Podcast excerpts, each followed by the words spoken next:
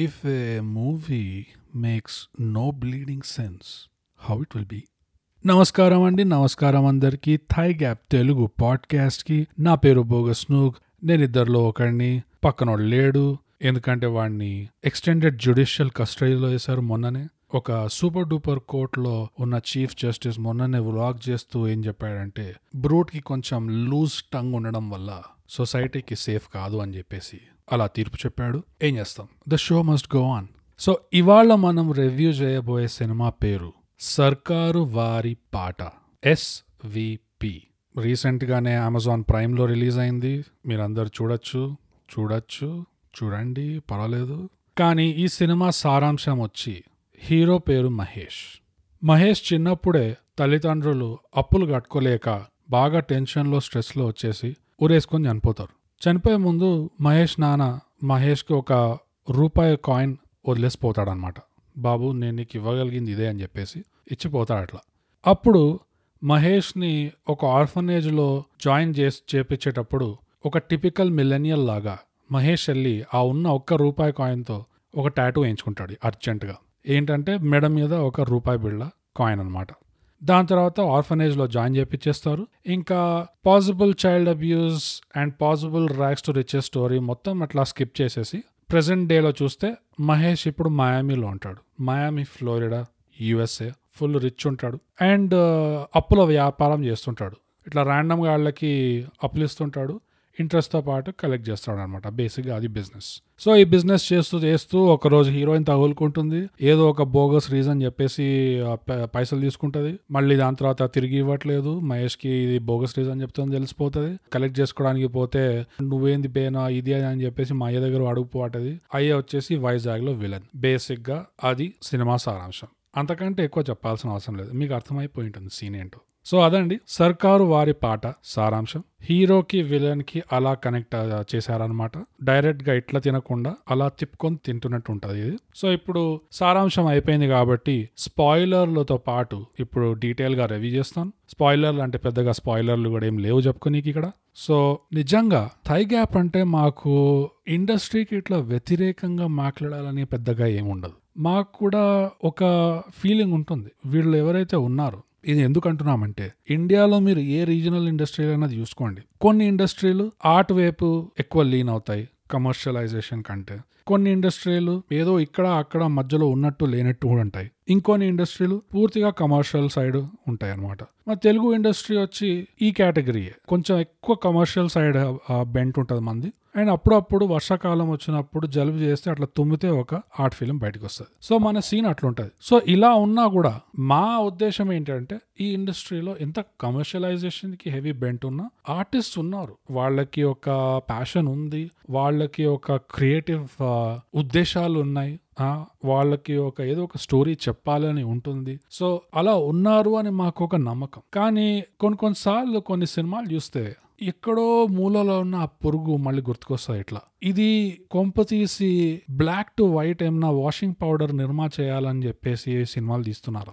ఇది అలాంటి సినిమానా? ఇది ఆ కేటగిరీ కిందకి వస్తుందా? లేదా నిజంగా నేను చూసింది రెండున్నర గంటలని ఏం చూసానో అది చూసింది అది కూడా ఎవరో నిజంగా ప్యాషన్ అని చెప్పి స్టోరీ అని చెప్పి క్యారెక్టర్ అని చెప్పి వర్క్ ఆఫ్ ఆర్ట్ అనే ఉద్దేశంతో తీసారా కొన్ని కొన్నిసార్లు వీటికి సమాధానాలు రావు. అదే చాలా కష్టం ఈ లైన్ ఆఫ్ వర్క్లో అనానిమస్గా ఇండస్ట్రీ నుంచి మాకు ఎవరైనా రాసి చెప్తే ఎంత బాగుండు? కదా? ఇన్స్టాగ్రామ్లో మా ఐడి వచ్చి at underscore thigh gap ట్విట్టర్లో వచ్చి యాట్ థై గ్యాప్ ఇంకా ఈమెయిల్ చేయాలి అంటే చాలా చాలా మనసు విప్పుకొని మాట్లాడుకోవాలంటే mind the gap at gmail dot com so మీరు అనానిమస్గా పెట్టాలంటే మీరు చెప్పేయచ్చు రాసి చెప్పేయచ్చు మేము అట్లానే పెడతాం. మాకు పెద్ద పబ్లిసిటీ చేయాలని ఏం పెద్ద ఇంట్రెస్ట్ లేదు. Just truth the truth is out there అదేంటో మాకు కావాలి.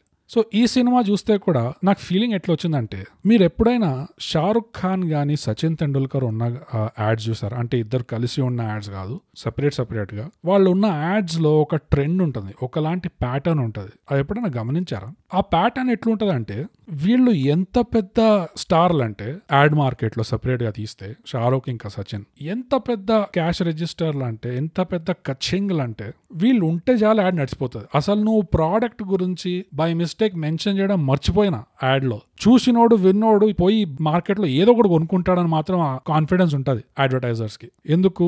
వీళ్ళు వచ్చి జస్ట్ ఇట్లా చేయి ఊపారని చెప్పి అంతే చాలు. నేను గమనించిన ప్యాటర్న్ ఏంటంటే వీళ్ళున్న యాడ్స్లో చుట్టుపక్కల జనాల ఎఫ్ ఎఫర్ట్ క్వాలిటీ లెవెల్ ఎంత తగ్గిపోతుందంటే ఎందుకు ఆ కాన్ఫిడెన్స్? ఈ మంచి వచ్చాడు ఈ మంచి ఉన్నాడు మన యాడ్లో నువ్వు ఏమన్నా చేయి నడిచిపోతుంది కొనేస్తారు జనాలు. సో వీళ్ళున్న యాడ్స్ నేను ఎన్ని సంవత్సరాల నుంచి చూస్తున్నా నాకు ఆ ఒక్క ప్యాటర్న్ అనేది కనిపిస్తుంది. ఎఫర్ట్ అనేది ఉండదు. ఉన్న ఏకైక ఎఫర్ట్ ఎవరిది కనిపిస్తుంది నాకంటే లైటింగ్ బాయ్స్ది కొంచెం ఫేస్ బాగా లైట్ చేయాలి కదా తప్పదు. మిగతాదంతా అరే ఉన్నారు కదా ఏదో ఒకటి అమ్మేసి అమ్మేసి పడే అన్నట్టు అట్లా చేసి పడేసినట్టు ఉంటుంది. ఈ సినిమా చూస్తే కూడా నాకు అలానే అనిపించింది. ఒక పెద్ద స్టార్ ఉన్నాడు ఒక ఐడియా ఉంది. ఐడియా అంటే సెంట్రల్ ఐడియా అంటున్నా. దాన్ని కూడా సెంట్రల్ ఐడియా అనాలా? లేదా ఒక సెంట్రల్ ఐడియాది ఒక వాసన? ఏంటంటే దేశంలో కొంతమంది ఉన్నారు పెద్ద పెద్ద అప్పులు తీసుకుంటున్నారు తిరిగి వాపస్ ఇవ్వట్లే. ఓ my God what to do what to do ఇది ఎవరో ఫిక్స్ చేయాలి ఇప్పుడు వచ్చి అర్జెంట్గా ఎవరు ఫిక్స్ చేయాలి? ఖచ్చితంగా ఎన్ఆర్ఐ వచ్చి ఫిక్స్ చేయాలి. అంటే లోకల్ వల్ల కాదు సమస్య లేదు. ఒక యాంగిల్ నుంచి ఆలోచిస్తే ఇంత పెద్ద సీరియస్ ప్రాబ్లంకి ఒక సినిమాలో కొంచెం లాజికల్లీ కన్సిస్టెంట్గా ట్రీట్మెంట్ ఇవ్వాలి అంటే మైండ్ ఎటువైపు పోతుంది? మన రిపబ్లిక్ సినిమా వైపు పోతుంది. కానీ కొంపతీసి అలా తీస్తే ఈ ఎన్ఆర్ఐ ఇట్లా వైజాగ్లో ఇట్లా అడుగు పెట్టగానే ఇంకో గంట లోపల మహాసముద్రంలో బాడీ దొరుకుతుంది. ఓకే ఒక మూడు గంటలు ఇవ్వండి. ఎన్ఆర్ఐ కదా? Three hours. కానీ జరిగేది అది. సో అటువైపు బోలేం. కానీ ఎందుకో ఈ సినిమాలో ఎన్ఆర్ఐ ఫిక్సేషన్ ఎందుకో ఉంది నాకు అర్థం కాదు. ఇది ఎట్లా అనిపించింది అంటే నాకు మీ సోషల్ సర్కిల్లో కానీ మీ ఫ్యామిలీలో కానీ మొదటిసారి మీకు తెలిసి ఎవరో యుఎస్కి వెళ్తున్నారో ఎవరో ఫారిన్కి వెళ్తున్నారో హైయర్ ఎడ్యుకేషన్ కోసమైనా లేదా జాబ్ చేయడానికైనా మొదటిసారి ఎప్పుడైతే అవుతుందో అప్పుడు ఆ ఎక్సైట్మెంట్ ఎట్లుంటుంది? అరే అరే కొంచెం అలగ్ హోగా. ఈ సినిమా చూస్తే ఆ ఎన్ఆర్ఐ ఫిక్సేషన్ చూస్తే నాకెందుకో అదే డౌట్ వచ్చింది. కొంపతీసి ఇదేమైనా ఫస్ట్ టైం అవుతుందా? రైటర్ ఫ్యామిలీలో కానీ ప్రొడ్యూసర్ ఫ్యామిలీలో కానీ ఆ ఎంత ఫిక్సేషన్ ఉందో మీరు చూడండి అసలు. ఫస్ట్ ఆఫ్ ఆల్ ఈ సినిమాలో ఉన్న సెంట్రల్ ఐడియాకి ఆ థీమ్కి ఈ హీరోకి మయామీలో ఉండాల్సిన అవసరం ఏమన్నా ఉండనా? మయామి తీసి మీరు ఆస్ట్రేలియా పెట్టండి నడిచిపోద్ది. జపాన్ పెట్టండి నడిచిపోద్ది. ముంబై పెట్టండి బెంగళూరు పెట్టండి నడిచిపోతుంది. అంతేందుకు లోకల్ వైజాగ్ అబ్బాయి అని పెట్టండి అయినా నడిచిపోతుంది. మయామి పెట్టాల్సిన అవసరం ఏమొచ్చింది? ఇందుకే నాకు వాషింగ్ పౌడర్ నిర్మా డౌట్స్ వస్తాయన్నమాట. నిర్మా నిర్మా ఏం జరుగుతుంది ఇక్కడ? మళ్ళీ డైలాగులు ఎన్ఆర్ఐ అనే క్యారెక్టర్కి ఎన్ఆర్ఐ యాంగిలే ఇవ్వకుండా డైలాగ్తో మళ్ళీ దాన్ని రీఇన్ఫోర్స్ చేయడం కూడా. మహేష్ ఒక కెఫేలో కూర్చొని కాఫీ తాగుతుంటే సుబ్బిరాజు వచ్చి ఒక డైలాగ్ అంటాడు. నువ్వు మా బావని పదివేల కోట్లు అడుగుతావా? ఎన్ఆర్ఐ కాబట్టి వదిలేస్తున్నా అండి వాట్ పదివేల కోట్లు మా బావని నువ్వు అడిగావు? కానీ నువ్వు at the end of the day all things considered నువ్వు ఒక ఎన్ఆర్ఐ కాబట్టి నేను వదిలేస్తున్నాను. వావ్ ఏమనుకోవాలి? వేర్ ఇస్ ద లింక్ ఈ డాట్స్ని నేను ఎలా కనెక్ట్ చేయాలి? ఎవరైనా చేయగలరా? మాకు రాసి చెప్పండి. సెకండ్ హాఫ్లో ఒక మిస్డైరెక్షన్ కూడా ఉంటుంది. ఒక పోలీస్ ఆఫీసర్తో ఇట్లా వీడిని చంపే అని చెప్పేసి వీళ్ళు కార్ ఎక్కి వెళ్ళిపోతారు. ఇంకో రెండు నిమిషాలు ఆగి నిజంగా చంపుతున్నారు లేదో వెరిఫై చేసుకోవచ్చు కదా లేదు. చంపే అని చెప్పేసి ఇమ్మీడియట్గా సీన్ ఎగ్జిట్ కొడతారు. ఎవరు? పోలీస్ ఇన్స్పెక్టర్ అజయ్ ఇంకా మన విలన్ అప్పుడు మహేష్ మీద కెమెరా బెటర్ గానీ వీళ్ళు కార్లో ఇట్లా వెళ్ళిపోతుంటే మీకు బ్యాక్గ్రౌండ్లో ఒక గన్ షాట్ అనిపిస్తుంది. నిజంగా ఇలాంటి హీరో పెట్టుకొని అది ఎంత సెకండ్ హాఫ్కి ఎంత ఎండ్కి దగ్గరున్నా గానీ ఎవరైనా ఒక్కడైనా నాన్ రెసిడెంట్ ఇండియన్ అయినా రెసిడెంట్ ఇండియన్ అయినా మార్షియన్ అయినా ఏలియన్ అయినా ఎవడైనా అనుకున్నాడా ఆ హీరో నిజంగా చంపారు అక్కడ అని చెప్పి? ఆ సీన్ పెట్టి లాభం ఏంటి? అది ఎందుకుందాడు యవన్ ముచ్చట కోసం. ఆ తర్వాత మళ్ళీ దానికి ఒక క్లారిఫికేషన్ సీన్ కూడా. ఓ అక్కడ ఏమైందో ఎగ్జాక్ట్గా మీకు చూపిద్దాం అని చెప్పి ఇట్లా చూపిస్తారు. ఇన్ ఎసెన్స్ పోలీస్ ఆఫీసర్ ఏమంటాడు? మిమ్మల్ని చంపమన్నారు కానీ నాకు మనసు రావట్లేదు ఎందుకంటే మీరు ఎన్ఆర్ఐ కాబట్టి అని చెప్పాడు అంతే. బేసిక్గా చెప్పాడు. ఎగ్జాక్ట్ భాషలో చెప్పలేదు కానీ మీరు భావం అర్థం చేసుకోండి. ఎన్ఆర్ఐ అక్కడ. పేరుకి తగ్గట్టే ఒక ఎన్ఆర్ఐ ఉండడం వల్లనే మహేష్ ఎంత సాధించగలుగుతాడు ఈ సినిమాలో? మీరు ఆలోచించండి. అడుగు పెడతాడో లేదో కనెక్టింగ్ ఎయిర్పోర్ట్లో ఒక ర్యాండమ్ మంచి తగులుతుంది. ఏంటండి అంతా ఓకేనా? మీకు ప్రాబ్లం ఏమైనా ఉందా? జనరల్గా ఇలాంటి సిచ్యువేషన్స్లో మహా అంటే నేను ఒక వాటర్ బాటిల్ కొనిచ్చిస్తాను. అది కూడా చేయను. మహేష్ అట్లా కాదు. ఎందుకంటే మహేష్ ఎన్ఆర్ఐ. ఏంటండి మీ ప్రాబ్లం అంటే? నన్ను గవర్నమెంట్ వాళ్ళు పట్టుకున్నారు అన్ని లంగా పనులు చేసిన నా లైఫ్లో. ఇప్పుడు నా పిల్లల నుంచి దూరం చేశారు. అయినా నేను ఏడుస్తుంది దానికోసం కాదు. నేను అర్జెంట్గా ఫోన్ ఇవ్వమన్నాను ఇందాక నా పిల్లలతో మాట్లాడాను కానీ అది నా- అది నా ప్రాబ్లం కానే కాదు. నా ప్రాబ్లం ఏంటంటే దేశంలో పదివేల కోట్లు ఇరవై వేల కోట్లు అప్పు తీసుకొని తిరిగి ఇవ్వట్లేదు బాబు. అది నా ప్రాబ్లం అనగానే that is it that is it call of duty వచ్చేసింది ఎన్ఆర్ఐకి ఈ ప్రాబ్లం సాల్వ్ చేయాలి. ఇంకెవరు చేయగలుగుతారు? NRI man NRI man does whatever an NRI can. Mineral water, too much pollution. ఈ ఊరు చాలా మారిపోయిందిరా look out here comes the NRI man అబ్బాబాబాబా అసలు banking loan defaults fixed next corruption fixed next food delivery problems surge pricing వల్ల Mahesh master ఉంటాడు వైజాగ్లో. చిన్నప్పుడు ఎవరైతే ఆర్ఫనేజ్లో భర్తీ చేస్తారో తనకెల బర్ని ప్లే చేస్తారు ఆయన. సో మాస్టర్ మిస్సెస్ ఏమో గేట్ బయట ఇట్లా కంగారుతో చూస్తుంటే టిఫిన్ బాక్స్ పెట్టుకొని మహేష్ వర్షం పడుతుంటే మహేష్ ఇంటికి వస్తుంటాడు. అరే ఏంటండి మీరు ఇట్లా ఉన్నారంటే టిఫిన్ ఆ, తెచ్చిమ్మన్నాడు బాబు అది చూస్తున్నా ఎలా ఎవరు రావట్లేదు ఫుడ్ ఎలా అందించాలి అంటే రెండు ప్రాబ్లమ్స్ ఉన్నాయి అక్కడ. వర్షం పడగానే క్యాబ్స్ దొరకవు okay so first of all Mahesh ఆ- ప్రాబ్లమ్ సాల్వ్ చేస్తాడు. అది సినిమాలో చూపిలేదు ఎందుకంటే పేసింగ్ ఇష్యూస్ అండ్ ఓ అది త్రీ అండ్ హాఫ్ అవర్స్ అయిపోతుంది అని అట్లా. షూట్ చేశారు కానీ చూపిలేదు సో క్యాబ్స్ దగ్గరలో ఉన్న ప్రాబ్లమ్స్ అన్ని సాల్వ్ చేశాక నెక్స్ట్ ప్రాబ్లం వచ్చేసి ఏంటి? ఫుడ్ డెలివరీ యాప్స్తో పంపించాలంటే కూడా చినుకు పడగానే సర్చ్ ప్రైసింగ్ అని చెప్పి వాయించేస్తారు. అన్యాయం కదా? సో మహేష్ ఏం చేస్తాడు? సొంతంగా వెళ్ళి డెలివరీ చేస్తాడు. డెలివరీ చేసిన తర్వాత ఫుడ్ డెలివరీ కంపెనీస్ దగ్గర పోయి ఆ ప్రాబ్లం కూడా సాల్వ్ చేసి పడేస్తాడు. అది కూడా మీకు చూపిలేదు. కానీ ఎక్స్పీరియన్స్ ప్రొఫెషనల్ క్రిటిక్ నేను ఏం చెప్తున్నా? మీరు నా మాట తీసుకోవాలి నమ్మాలి. అంతే. ఇదంతా చూస్తుంటే నిజంగా నాకు ఒకలాంటి రిగ్రెట్ కలిగింది మనసులో. ఎందుకంటే నేను కూడా కాలేజ్ అయిపోయే టైంలో ఎంతో మంది ఇట్లా వెల్ విషర్స్ కానీ చుట్టాలు కానీ ఫ్రెండ్స్ కానీ ఎంతో మంది టిపికల్గా అడుగుతారు కదా. నన్ను కూడా అడిగారు. సో ఏంటమ్మా బోగస్ ఏంటి ప్లాన్స్ హయ్యర్ స్టడీస్ వెళ్తున్నావా? యుఎస్కి వెళ్తున్నావా? అంటే నేను అబ్బే పెద్దగా అట్లాంటి ఏం లేవు అన్నట్టు ఒక రియాక్షన్ ఇవ్వబోతుంటేనే వాళ్ళ ఫేస్లో వాళ్ళ తల ఒకవైపు తిరగడం వాళ్ళ కళ్ళు ఇట్లా స్క్వింట్ చేసి ఒకలాగా నాకు సైడ్ అయి ఇవ్వడం అంటే నేను కంజక్టివైటిస్ అనుకున్నా. కానీ అది కాదని నాకు ఇప్పుడు అర్థమవుతుంది. నిజంగా నేను కూడా అప్పుడే వెళ్ళిపోయి ఉంటే నేను కూడా ఒక ఎన్ఆర్ఐ అయ్యేవాడిని? అప్పుడు మన దేశంలో ఎన్ని ప్రాబ్లమ్స్ లేవు ఇంకా. మహేష్ అఫ్ కోర్స్ చాలా సెల్ఫిష్గా చుట్టుపక్కల ఉన్న చేతికి అందిన అంటిన ప్రాబ్లమ్స్ని ఇట్లా సాల్వ్ చేసి పోయాడు కానీ ఇంకెన్ని లేవు. జుడిషియరీలో ప్రాబ్లం ఉంది. లా ఎన్ఫోర్స్మెంట్లో ప్రాబ్లం ఉంది. కమ్యూనల్ పీస్ అండ్ హార్మనీలో ప్రాబ్లం ఉంది. ఫుడ్ సెక్యూరిటీలో ప్రాబ్లం ఉంది. ఎన్ని లేవు. ఇవాళ నేను ఎందుకు అవన్నీ సాల్వ్ చేయలేకపోతున్నా? బికాస్ ఐఎమ్ రెసిడెంట్ ఇండియన్ ఎన్ని లేదు. కరెక్ట్ టైంకి నేను ఫ్లైట్ ఎక్కలేదు దాన్ని మీరు ఒక గుణపాఠంలో అనుకోండి. అంతే. ఇంకెందుకు వస్తున్నాయి వాషింగ్ పౌడర్ నిర్మా డౌట్లు? చెప్పండి. ఎందుకు వస్తున్నాయంటే మీరు క్యారెక్టర్ పేర్లు చూడండి. జస్ట్ చూడండి కాసేపు. గమనించండి. ఇలాంటి అనాలిసిస్ ఇంకెక్కడ దొరకదు. Thigh gap subscribe and share Mahesh పేరు మహేష్. ఫస్ట్ ఆఫ్ ఆల్ ఈ పాడ్కాస్ట్లో మా స్టార్టింగ్ గోల్డెన్ రూల్ ఏంటంటే హీరో పేర్లు మనం తీసుకోవద్దు. క్యారెక్టర్ పేర్లు తీసుకుందాం. మన ఫోకస్ మనం క్రిస్టలైజ్ చేసి క్లారిఫై చేద్దాం అని చెప్పి నేను బ్రూట్ ఎంతో గట్టిగా అనుకుంటే ఇక్కడ చూడండి ఏం చేశారు. హీరో పేరు మహేష్ పెట్టేశారు. ఓకే వెనెల కిషోర్ పేరు కిషోర్. ఓకే సుబ్బిరాజ్ పేరు సుబ్బిరాజు. అరే ఇంకా హీరోయిన్ పేరు కీర్తి కానీ ఎందుకో ఈ సినిమాలో కళావతి అని పెట్టారు. నాకు తెలిసి ఆ మూమెంట్లో పేరు మర్చిపోయి ఉంటారు. ఏం పర్లేదండి నాతో కూడా చాలా ఇట్లా లైఫ్లో. కొన్ని క్షణాలు మనం కావనుకొని మనం ముందుకు సాగిపోతుండాలి అంతే. అక్కడేమో unrelated but related kind of related యూట్యూబ్లో ఏదో నేను పూజా హెడ్డే ఇంటర్వ్యూ క్లిప్ చూశాను బై మిస్టేక్ ఆ క్లిప్లో ఏమంటుంది నేను ఏ తెలుగు సినిమా చేసినా నా పేరు పూజ అనే పెడుతున్నారు. ఎందుకు అంటుంది. ఏం జరుగుతుంది ఇక్కడ? ఇది ఇంకో థై గ్యాప్ కాన్స్పిరసీ థియరీ. అసలు ఎందుకు జరుగుతుంది? కారణం ఏంటి? Is it a simple reason like బద్ధకం? బట్ నో అంత సింపుల్ ఎట్లా అవుతుంది? అంత పబ్లిక్గా ఉన్నప్పుడు? ఇదేమన్నా రకరకాల వ్యాక్సిన్లు కలిపిన తర్వాత short term memory loss create చేసింది ఆ ఇండస్ట్రీలో హూ నోస్ మీకు తెలుసా? మీ దగ్గర ప్రూఫ్స్ ఉన్నాయా?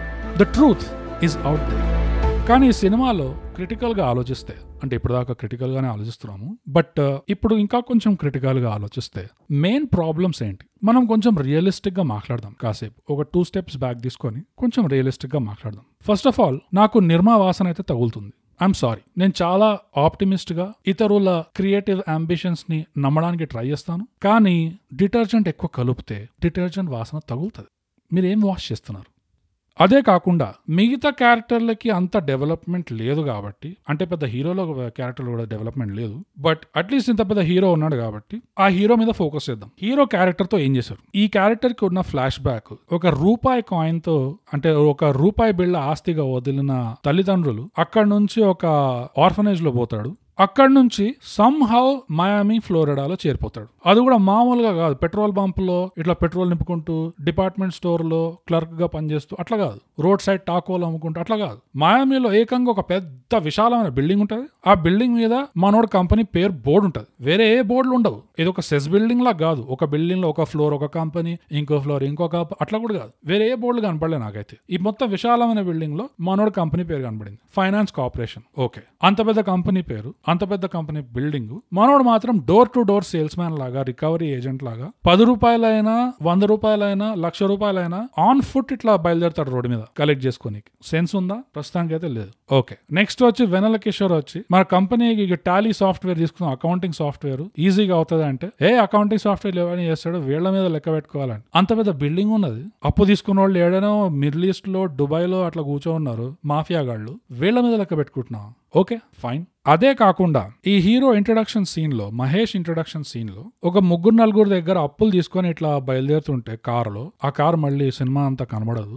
ఎవరో గుండగాలు వెంట పడతారు పైసలు దొబ్బడానికి. సరే. ఇప్పుడు దాకా క్యారెక్టర్ ఎట్లా బిల్డప్ చేశారు? బాగా పైసల దగ్గర మాత్రం ఎంత మత్లబీ క్యాండిడేట్ అంటే ఒక రూపాయి కాయిన్ ఇట్లా మెడ మీదనే టాటూ చేసుకోకుండా కారు రేర్ విండ్షీల్డ్ అక్కడ దాని మీద కూడా పెయింట్ చేసుకున్నాడు ఒక స్టిక్కర్ పెట్టుకున్నాడు వన్ రూపీ కాయిన్ మనకు కనిపించిన వరకు అయితే ఈ రెండు స్పాట్స్ ఉన్నాయి. అవి కాకుండా ఇంకేడేడ పెట్టుకున్నాడు ఆ టాటూ మనకు తెలియదు సో ఆ కార్లో పెట్టుకొని తిరుగుతున్నాడు. వీళ్ళు చేజ్ చేస్తారు సిటీ అవతలకు వచ్చి ఏదో ఇసుక ఇసుకలాగా ఉంటుంది. అక్కడ ఆపేసి ఈ గుండాగాడు ఫస్ట్ ఎవడైతే వస్తాడో డబ్బులు తీసుకునేకి వాడు ఫస్ట్ చేసే పని ఏంటి మహేష్ విండ్ స్క్రీన్ పగలగొడతాడు.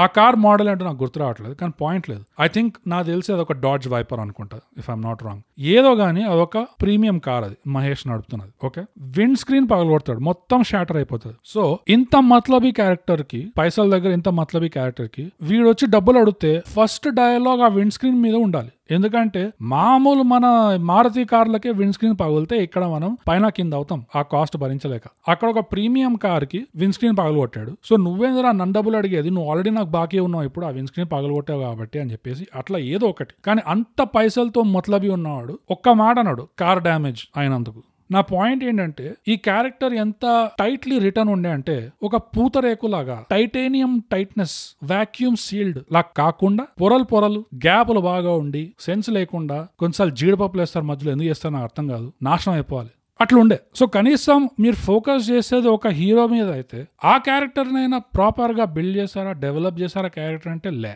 సో అదొక చాలా పెద్ద వీక్ పాయింట్. ఎందుకంటే మనం రియలిస్టిక్గా మాట్లాడుతున్నాం నేను వేరే క్యారెక్టర్స్ గురించి మాట్లాడలేదు ఆ సినిమా చూస్తే అర్థమైపోతుంది. హీరోయిన్ కే గతి లేదు ఆడ. హీరోయిన్ సినిమా నుంచి తీసినా ఏం ఫరక్ పడేదే కాదు. ఎందుకుందో ఎవరికి తెలియదు సో వాళ్ళ వైపు నుంచి ఆలోచిస్తే ఉన్న ఏకైక point of focus hero hero character Mahesh. Mahesh character ఆర్క్లో the most interesting point ఏంటంటే ఒక రూపాయి బిల్ అంటే అది అఫ్ కోర్స్ వేస్ట్ చేశాడు అనుకో టాటూ తీసుకొని ఒక అనాథ ఆశ్రమం ఆర్ఫనేజ్ నుంచి మయామీకి ఎట్లా పోయాడు? అంత పెద్ద బిజినెస్ ఎట్లా పెట్టాడు? ద మోస్ట్ ఇంట్రెస్టింగ్ థింగ్ ఆ ర్యాక్స్ టు రిచెస్ స్టోరీ ఏదైతే ఉందో మధ్యలో అన్నిటికంటే ఇంట్రెస్టింగ్ అదే. దాన్ని నీట్గా అట్లా సైడ్ చేసి ఈ ఫైట్ చూపిస్తున్నారు. ఈ సినిమాలో ఫైట్లు అన్ని పదిహేను నిమిషాలు ఇరవై నిమిషాలు అట్లా అనిపిస్తుంది చూస్తుంటే. అంత అవసరం లేకుండా. సో ఫైట్స్లో ఎడిటింగ్ అంత ఖాస్గా లేకుండా. కొరియోగ్రఫీ అంత ఖాస్గా లేకుండా. పదిహేను ఇరవై నిమిషాలు ఫైట్ చూపించిన తర్వాత నువ్వు నీ క్యారెక్టర్ని ఎస్టాబ్లిష్ చేసావు. మనోడే హీరో చూడు ముగ్గురు నలుగురిని కొడుతున్నాడు. డైలాగ్ వేస్తున్నాడు ఆ డైలాగ్ మనం తర్వాత వద్దాం. మనోడే హీరో ఓకే అయిపోయింది. ఎస్టాబ్లిష్ చేసావు. పైసల కోసం చేస్తున్నాడు. ఇది. పైసల కోసం కొడుతున్నాడు. ఎవరో వచ్చి ఆ పైసలు దొబ్బడానికి వస్తే అస్సలు ఛాన్స్ లేకుండా చితగా వాదేశాడు అందరినీ.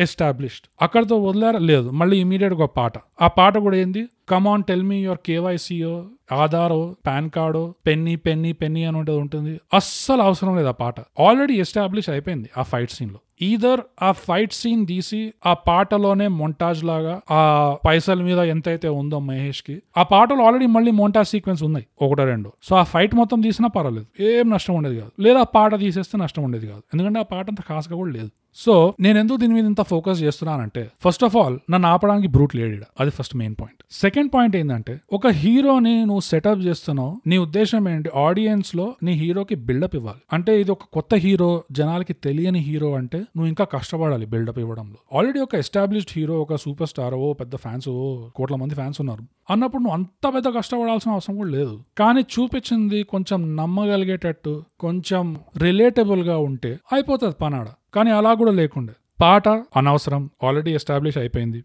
పాట బాగుందా? పాట బాగుంటే ఫైట్ లైట్ తీసుకోండి. పాట బాగాలేదు అంటే ఇన్ దిస్ కేస్ పాట బాగాలేకుండే సో పాట లైట్ తీసుకోండి. ఎస్టాబ్లిష్ అయిపోయింది ఆడ. ఈ క్యారెక్టర్ ఏంటో. ఎక్కువ ఇట్లా చూపించేసరికి అది రిలేటబుల్గా లేకుండా కూడా ఎక్కువ ఇట్లా నెత్తి మీద బాధేసరికి ఆ హీరోకి లేదా ఆ క్యారెక్టర్కి ఇవ్వాల్సిన బిల్డప్ అనేది తుస్ అవుతుంది. తుస్ అవ్వడమే కాకుండా కొంచెం ఇరిటేటింగ్ అవుతుంది అనమాట ఆడియన్స్ మైండ్లో అన్లెస్ అఫ్ కోర్స్ ఆ audience member die hard fan అంటే ఇంకా ఏది చేసినా నాకు నచ్చుతుంది అంటే అది వేరే కేటగిరీ అది. దాన్ని ఏం చేయలేం. జనరల్ ఆడియన్స్ అయితే ఇలానే ఉంటుంది. ఎక్కువ బాధేస్తే బోర్ కొడుతుంది. లేకపోతే ఇరిటేషన్ వస్తుంది. దురదేస్తుంది. చెమట కారుతుంది. ఇట్లాంటివన్నీ అవుతాయి.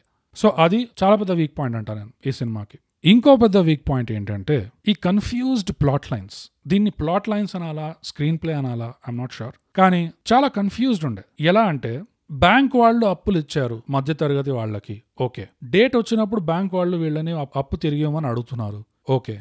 తిరిగి ఇవ్వకపోతే ఏదో ఒక ఫాలో అప్ లేకపోతే ఇట్లా రికవరీ ఏజెంట్ లాగా చూపించారు వారు ఆచనంపాలు పెడుతున్నారు. అఫ్ కోర్స్ ఆ టైప్స్ కూడా ఉంటారు. కానీ అందరిని దగ్గర రికవరీ ఏజెంట్ సీనారే చూపిలే. రికవరీ ఏజెంట్ సీన్ అనేది సెకండ్ హాఫ్లో వచ్చింది. అంతకుముందు అప్పు తీసుకున్న వాళ్ళు మహేష్ వాళ్ళ తల్లిదండ్రులైనా వాళ్ళే ఆఫీస్కి వెళ్ళి వాళ్ళే ఆఫీసర్తో మాట్లాడుతున్నారు. బ్యాంక్ వాళ్ళు ఏమంటున్నారు? మీరు తీసుకున్నారు మీరు తిరిగి ఇవ్వాలి డేట్ లోపల అంటున్నారు. దాన్ని వీళ్ళు ఒక విలనస్ ట్విస్ట్ ఇచ్చారు. అంటే ఏం చేయాలి? బ్యాంక్ వాళ్ళు జాలిపడి అయ్యో మీకు వర్కౌట్ అవ్వట్లేదా? ఇంకో రెండు నెలలు తీసుకోండి. ఇంకో ఆరు నెలలు తీసుకోండి. అలా అనాల్సి ఉండే అనే వీళ్ళ ఉద్దేశమా? నాకు అది అర్థం కాలే. అలా ఒకసారి అంటే ఏం అవుతుందో అది ఒక టూ మినిట్స్ ఆలోచిస్తే మీకు అర్థం అయిపోతుంది నేను బ్యాంక్కి ఒక అప్పు ఇవ్వాలి. డేట్ వచ్చింది. నన్ను పిలిచారు. నేను ఆఫీస్కి పోయి ఏమైంది బాబు నీకు? ఆ డ్యూ డేట్ రోజు నువ్వు డబ్బులు కట్టాలి కదా అంటే అదే రోజు నాకు టైఫాయిడ్ వచ్చింది సార్ అంటే. బ్యాంక్ వాళ్ళు గౌతమ్ లాగా బ్యాంక్ వాళ్ళు అయ్యో అవునా? అయ్యో పాపం బాబు. ఇప్పుడు ఎట్లా ఉంది నీకు? బాగానే ఉందా? మందులు తీసుకుంటున్నావా? ఓకే ఒక పని చేయి. ఇంకో రెండు నెలలు మూడు నెలలు నువ్వు లోన్ కట్టకే నువ్వు తీరిగ్గా కట్టుకో అని ఎట్లా చెప్తే నేను మళ్ళీ తిరిగి వస్తాను ఆ బ్యాంక్కి కట్టడానికి మూడు నెలల తర్వాత. ఏంది ఇది ఫెయిరీ టైల్ వరల్డ్ ఇది? ఎవరికైనా సంధిస్తే వాడు వస్తాడా మళ్ళీ? ఇంకో సంధ కోసం అడుగుతాడు ఆబ్వియస్గా అది వ్యాలిడ్ రీజన్ కోసం అయినా కానీ ఇన్వాలిడ్ రీజన్ కోసం అయినా కానీ అందులో బ్యాంక్ వాళ్ళని చెడ్డ వాళ్ళు ఎందుకు చేశారు? ఆ బ్యాంక్ ఆమె వచ్చేసి ఏకంగా అవి సూసైడ్స్ కాదు అవి హత్యలు. మేము హత్యలు చేస్తున్నామని ఇట్లా లిటరల్గా హత్యలు చేస్తున్నాం అంటది సబ్ టైటిల్స్లో ఇంకా హైలైట్ జెనోసైడ్ అంటారు దాన్ని. ఎక్కడైనా సెన్స్ ఉందా? ఆ బ్యాంక్ ఆమె అనే డైలాగ్లో కూడా అస్సలు సెన్స్ లేదు. మేము జెనసైడ్ చేస్తున్నామట ఆ లేకపోతే నువ్వు ఏం చేయాలి? పైసలు తీసుకోవద్దా? మరి ఎందుకు తీసుకోలే? అంతా అయినాక నేను పోలీసు వాళ్ళు ఇప్పుడు వచ్చి పట్టుకెళ్తున్నారని చెప్పి ఎయిర్పోర్ట్లో కూర్చొని నువ్వు ఏడుస్తున్నావు. హీరో రాగానే నేను దీనికోసం ఏడవట్లే బాబు. దేశంలో పదివేల షా కమాన్ ఎవడికి ఇదంతా సోలు సో చెప్పేది? ఎవడు నమ్ముతాడు కూర్చొని? దేశంలో కోట్ల కోట్ల లోన్ తీసుకుంటున్నారు వేల వేల కోట్ల లోన్ తీసుకుంటున్నారు తిరిగి ఇవ్వట్లేదు. అందుకనే ఏడుస్తున్నాను దాని మీద ఇంకో హైలైట్ డైలాగ్ వీళ్ళందరూ కలిసి ఈ వేల వేల కోట్లు లక్షల కోట్లు అప్పు తీసుకున్న వాళ్ళు వీళ్ళందరూ కలిసి అంట అప్పు తిరిగిస్తే బ్యాంకులకి ఈ సైడ్లో అప్పుడెప్పుడో అప్పుడెప్పటి నుంచో చనిపోతూ వస్తున్న ఈ హత్యలు కోట్ అండ్ కోట్ ఈ మధ్య తరగతి వాళ్ళు ఎవరైతే చనిపోతున్నారో వాళ్ళ ఆత్మలన్నీ శాంతిస్తాయంట. So once again I have a problem ఈ సందులో వీడు పదివేల కోట్ల అప్పు తీసుకొని వీడు తిరిగి వచ్చి వీడు బ్యాంక్కి తిరిగిస్తే పదేళ్ళు పదిహేనేళ్ళ నుంచి చనిపోతూ వస్తున్న అంటే ఈ బ్యాంక్ వాళ్ళు చంపుతూ వస్తున్న జనాలందరి ఆత్మలు శాంతిస్తాయా? ఎలా? హౌ ఐ కెనాట్ ఈ డాట్స్ నేను కనెక్ట్ చేయలేకపోతున్నా. ఇంకో ప్లాట్ పాయింట్ వచ్చి ఆ హీరోయిన్ ట్రీట్మెంట్ ఆ సెకండ్ హాఫ్లో అది అదొక కామెడీలా చేస్తారు కానీ లిటరలీ స్టాక్ హోమ్ సిండ్రోమ్ చూపించారు అది. ఎప్పుడైతే ఈ మహేష్ వచ్చి దీన్ని రాత్రి వదిలేసే నా దగ్గర పొద్దునకెళ్ళి తీసుకుపో అంటే what is happening Stockholm syndrome అంటే ఒకవేళ ఎవరికైనా తెలియకపోతే ఇది ఒక సైకలాజికల్ కండిషన్ ఏంటంటే మిమ్మల్ని ఎవరైనా అబ్యూస్ చేస్తున్నారు అనుకోండి మిమ్మల్ని ఎవరైనా ఫర్ ఎగ్జాంపుల్ కిడ్నాప్ చేసి టార్చర్ చేస్తున్నారు అనుకోండి రాను రానుగా పోను పోనుగా మీరు ఎంతైతే ఎక్కువ కాలం వాళ్ళతో గడుపుతారో మీరు ఒక విక్టిమ్ అయ్యుండి కూడా మీకు వాళ్ళ మీద ఒకలాంటి సానుభూతి ఒకలాంటి సింపతి కలుగుతుంది. ఎవరి మీద? మిమ్మల్ని ఎవరైతే హింసిస్తున్నారో మిమ్మల్ని ఎవరైతే అబ్యూజ్ చేస్తున్నారో టార్చర్ చేస్తున్నారో ఏ చేస్తున్నారో చెక్కిలు పెడుతున్నారో కూర్చోబెట్టి ఏదో ఒకటి. అల్టిమేట్లీ మీకు వాళ్ళ మీద ఒకలాంటి సానుభూతి ఒకలాంటి సింపతి కలుగుతుంది. దాన్ని స్టాక్ హోమ్ సిండ్రోమ్ అంటారు. ఎందుకంటారు? ఎందుకంటే ఈ మెంటల్ పనులు ఫస్ట్ స్టాక్ హోమ్లో కనబెట్టి ఉంటారు ఏమో నాకేం తెలుసు. దోమలు కూడా జరిగి ఉంటుంది కానీ మాకు వేరే ప్రాబ్లమ్స్ ఉండే అక్కడ ఆ టైంలో సో లిటరల్లీ మహేష్ ఏం చేస్తాడు హీరోయిన్తో స్టాక్ హోమ్ సిండ్రోమే. రోజు వచ్చి పక్కన పడుకోబెడతాడు ఒక కాల్ వేస్తాడు దాని తర్వాత ఫుడ్ వంటి పిస్తాడు దాని తర్వాత బట్టలు ఉతికిపిస్తాడు దిస్ ఇస్ కామెడీ అది కూడా లేకపోయింటే ఇంకా నిజంగా అసలు హీరోయిన్ ఎందుకు ఉంది అని ఇంకెంతమంది అడిగేవాళ్ళు ఏమో నాకు తెలియదు. అండ్ అవి ఉండడం వల్లనే ఇంకో రెండు మూడు పాటల్ని దూర్చారు ఆడ లిటరల్లీ ఎంత దూర్చారంటే ఒక పాటకి స్పేస్ లేకుండే. ఎన్ టైటిల్స్ వేసారు ఆ పాటని. నిర్మా నిర్మా. డైలాగ్ల దగ్గర మాత్రం అసలు క్రియేటివిటీ తగ్గలే. ఏడ? అబ్బబ్బా అసలు గిన్నె పొంగిపోతుండే ఇట్లా కారిపోతుండే బయటికి. If a whale takes a fish how it will be if a tiger takes a rabbit how it will be second హాఫ్లో బ్యాంక్ ఫైట్ దగ్గర మహేష్ ఒక డైలాగ్ ఉంటుంది గుండాగాళ్ళని చూసి. మీరంతా వందల వందల వాయగ్రాలు వేసుకొని శోభనం రాత్రికి వచ్చినట్టు ఊపులో ఉన్నారు. జస్ట్ కానీ వంద వాయగ్రాలు తీసుకుంటే శోభనానికి ఎవడు రాడు? సీదా పైకే పోతాడు. ఒక అప్పు అనేది ఆడపిల్లలాగా ఉంటుంది ఒక అప్పుని ఆడపిల్ల తండ్రిలాగా చూసుకోవాలి. జాగ్రత్తగా. అది పెరుగుతూ కొద్దీ ఎదుగుతూ కొద్దీ ఇంకా భయమే పెరగాలి సెక్యూరిటీ మీద. కానీ దాని తర్వాత ఒక టైంకి వచ్చేస్తే ఇంకోటి అంటగట్టేయాలి. కాదా? ఓకే. ఒక బ్యాంక్ అనేది ఒక గుడి లాంటిది. బ్యాంక్లో ఉన్న ఆఫీసర్స్ పూజారులు పురోహితులు లాంటి వాళ్ళు.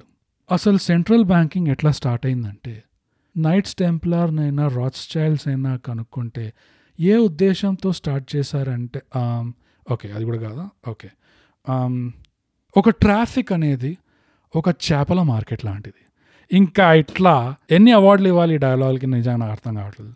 అమేజింగ్ డైలాగ్స్ ఇంకోటి మర్చిపోయాను నేను. ఒక మెథడ్ ఆఫ్ ప్రొటెస్ట్ లాగా ఈ సినిమాలో ఏం సజెస్ట్ చేస్తారు? ఒక బ్యాంక్ రన్ సజెస్ట్ చేస్తారు లిటరలీ బ్యాంక్ రన్ అంటే అందరు జనాలు పానిక్లో కంగారులో ఒకటేసారి పోయి బ్యాంక్ నుంచి వాళ్ళ పైసలన్నీ తీసేసుకుందామని ట్రై చేయడం. దాన్ని బ్యాంక్ రన్ అంటారు.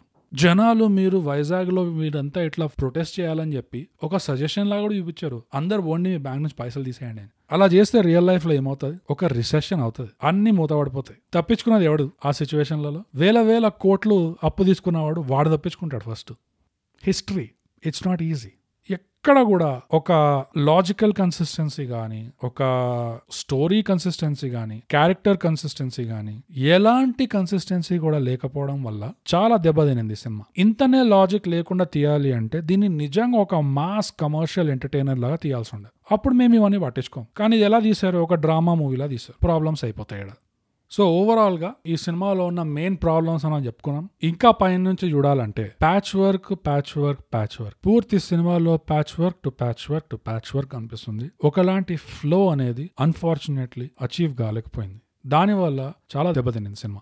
సో అదండి సర్కారు వారి పాట రివ్యూ ఇప్పుడు గుణపాఠాల దగ్గరకు వస్తే ఫస్ట్ అయితే ఒక గుణపాఠం నేను ముందే చెప్పేసిన. అది కాకుండా రెండో గుణపాఠం ఏంటంటే డెడికేటెడ్ లాయల్ థైగాపర్స్ మీరు గమనించే ఉంటారు. ఈ సినిమా వైజాగ్లో తీశారు. వైజాగ్ గురించి బోగస్ ఎందుకు ఇంకా ఆ మాట అనలేదు అని.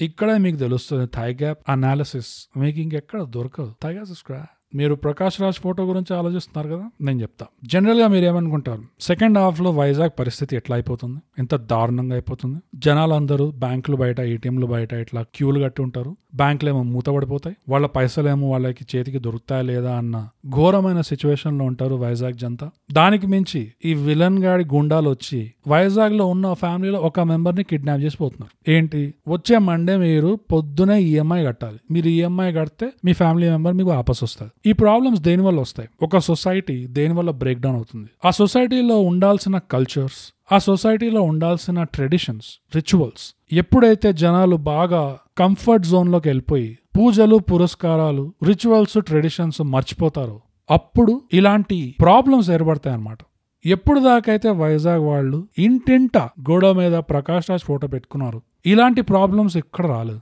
They got too comfortable they got too cocky మస్తు ఉంది మా సిటీ చాలా బ్యూటిఫుల్గా ఉంది. మా సముద్రంలో ఏం పిక్చరైజేషన్ ఉండే సెక్సీ ఉండే? ఇట్లా అనుకొని మర్చిపోయారు. అగర్బత్తి వెలిగడం మర్చిపోయారు. దండేయడం మర్చిపోయారు. ప్రకాష్ రాజ్ లాగా నవ్వడం మర్చిపోయారు. చిరునవ్వు మర్చిపోయారు. దాని విలువ ఏంటో మర్చిపోయారు. అయిపోయింది. ఒకవైపు మీకు పైసలు రావట్లే ఇంకోవైపు మీ ఫ్యామిలీలో ఒకరు కిడ్నాప్ అయిపోతున్నారు. ఎట్లా? ఇదే మీరు గుణపాఠం అనుకుంటారు కానీ ఇది కాదు. అసలైన గుణపాఠం. ఈ సినిమా ఫిల్మ్ మేకర్స్ చాలా డీప్గా దాచిపెట్టారు. ఈస్టర్ ఎగ్ కంటే ఈస్టర్ ఎగ్. ఈస్టర్ ఎగ్గే దొరకదు. ఈస్టర్ ఎగ్ ఇంకో గుడ్డు పెడితే అది ఎంత దొరకకుండా పోతుంది? అట్లా పెట్టారు దీన్ని. సెకండ్ హాఫ్లో ఈ బ్యాంక్ రన్ అంతా అయిన తర్వాత ఈ విలన్ బ్యాంక్ దగ్గరకు వచ్చి గన్ పట్టుకొని బెదిరించడానికి చూస్తే మాబ్ అటాక్ ఏసేండ్రా వీడిని? అని చెప్పేసి అందరూ విలన్ గాడి మీదకి వస్తారు. ఆల్మోస్ట్ ఇంకో టూ సెకండ్స్ ఉంటే వాడు ప్రాణాలు పోయేవాడు. మహేష్ వస్తాడు ఎక్కడ నుంచో కార్ వేసుకొని. ఇమ్మీడియట్గా ఇట్లా విలన్ని కార్లో కూర్చోబెట్టేసి సంహావ్ ఆ మాబ్ అటాక్ అంతా తప్పించుకొని సిటీ అవతల వెళ్ళిపోతాడు. ఇది ఒక ఎన్ఆర్ఐ చేయగలిగిన పని ఇది. ఇంకెవరు వాళ్ళ కాదు సో ఆ సిటీ అవతల పోతుంటే విలన్కి ఊపిరాడాక ఇట్లా దగ్గుతుంటాడు. Mahesh గమనిస్తాడు. I know I understand pollution చాలా పెరిగిపోయింది కదా ఇక్కడ అని చెప్పి. మహేష్ లోపల లోపల అనుకుంటాడు అనమాట ఆయన ఈ ఊరు చాలా కొత్తగా ఉంది ఈ మధ్య అనుకుంటాడు. ఇవన్నీ బయట చెప్పుకోడు కానీ నాకు తెలుసు. ఎందుకంటే నేను ప్రొఫెషనల్ క్రిటిక్ని సో దగ్గరున్న చాయ్ కొట్ట దగ్గర ఆపి ఒక మినరల్ వాటర్ బాటిల్ కొనుక్కొని విలన్కి తాగిపిస్తాడు అనమాట తాగిపించి చెప్తుంటా ఇట్లా. నేను వేసేసేది ఉంటే ఎంతసేపు అనది నేను ఫ్లైట్ దిగగానే నేను వేసేస్తుండే. ఎన్ఆర్ఐలో నాకు వచ్చిన పవర్ అది. అయినా నేను వచ్చి నీతో డీసెంట్గా మాట్లాడినా. నువ్వు బావ ఇవ్వలే నాకు. తర్వాత ఇక్కడ వీడిని కొట్టినా వాడిని కొట్టినా నువ్వు నాకు బావ ఇవ్వలే ఢిల్లీ తీసుకోబోయినా నువ్వు నాకు భావ ఇవ్వలే.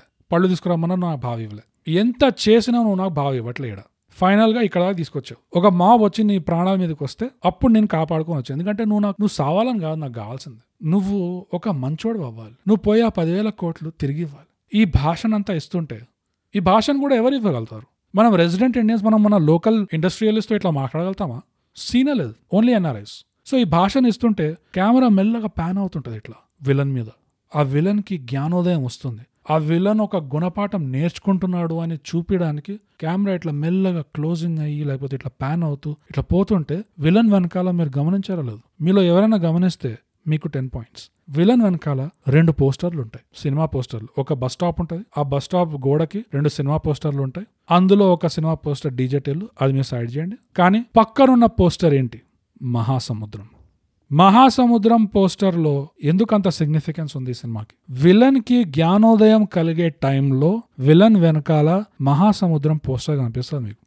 మహాసముద్రం కూడా ఒక వైజాగ్లో తీసిన సినిమా. మహాసముద్రంలో గోడ మీద ఎవరు ఉన్నారు ప్రకాష్ రాజ్. చూసారా? ఇలాంటి అనాలిసిస్ మీకు ఇక్కడ దొరుకుతుందా? అందుకనే చెప్తూ ఉంటాం. పంచండి పంచండి అని. సో అదండి. గుణపాఠం కూడా అయిపోయింది. రివ్యూ అయిపోయింది. సర్కారు వారి పాట. ఎందుకు తీశారు అంటే ఏమో ఇంత మాట్లాడిన తర్వాత కూడా నాకు వాషింగ్ పౌడర్ నిర్మా డౌట్ అయితే పోవట్లేదు. ఐఎమ్ సారీ రేటింగ్ దగ్గరకు వచ్చి ఒక డ్రామా జానర్లో ఈ సినిమాకి రేటింగ్ నా దృష్టిలో నాలుగు నాలుగున్నర. నాలుగు దాకా ఎందుకు పోయిందని మీరు ఆలోచిస్తారు? ఎంటర్టైన్మెంట్ వాల్యూకి సాంగ్స్ పిక్చరైజేషన్ సాంగ్స్లో ఉన్న కొరియోగ్రఫీ లేదా సాంగ్స్లో ఉన్న బేసిక్ లుక్ అదంతా కొంచెం డీసెంట్గానే ఉండే. మీరు రియలిస్టిక్గా మాట్లాడాలి. అన్ని ఆడియన్స్ని దృష్టిలో పెట్టుకొని మాట్లాడండి. ఎవరైనా ఈ హీరో సూపర్ ఫ్యాన్స్ ఉంటే అట్లీస్ట్ ఆ కొన్ని సాంగ్స్ అయినా ఆలోచి ఎంజాయ్ చేస్తారేమో. ఫస్ట్ సాంగ్ అయితే బక్వాస్ ఉండే. కానీ మిగతావి ఓకే ఒక ఎంటర్టైనర్. అంటే ఆ పాటలకి అర్థం పర్థం లేకపోయినా ఆ పాటలు అనవసరంగా ఉన్నా ఆ పాటలు కంపోజ్ చేయమని కొరియోగ్రాఫ్ చేయమని సెట్ డిజైన్ చేయమని ఆ పనంతా వేరే వాళ్ళకి ఇస్తారు. సో వాళ్ళు దాంట్లో ఎంత పని చేస్తారో దాన్ని కూడా మనం అకౌంట్ చేసుకోవాలి కదా మనం. దాన్ని కూడా మనం కన్సిడర్ చేయాలి కదా. సో ఆ సాంగ్స్ దాంట్లో చేసినందువల్ల మూడు పాయింట్లు ఇస్తాను నేను. ఆ ఈస్టర్లో ఈస్టర్ ఎగ్ ఈస్టర్ ఎగ్ పెట్టిన గుడ్డు ఉన్నంత సీక్రెట్ అది ప్రకాష్ రాజ్ ఆ మహాసముద్రం పోస్టర్ సీన్ ఉంది చూడండి. నేను చెప్పింది గుణపాఠంలో. దానికోసం వన్ అండ్ హాఫ్ మార్క్ ఇస్తాను. నాలుగున్నర సర్కారు వారి పాట. దీంతో ఈ రివ్యూ సమాప్తం. మీకేమనిపించింది ఈ సినిమా చూస్తే? మాకు రాసి చెప్పండి. మళ్ళీ చెప్తాను నేను. ట్విట్టర్లో యాట్ థై గ్యాప్ ఇన్స్టాగ్రామ్లో at underscore thigh gap మా ఈమెయిల్ వచ్చి mind the gap at Gmail dot com ఇంకా మిగిలింది ఏంటంటే మనం ప్రతిసారి చెప్పుకున్న విషయమే. అదేంటంటే thigh gap Telugu podcast subscribe and share if you share and subscribe thigh gap podcast how it will be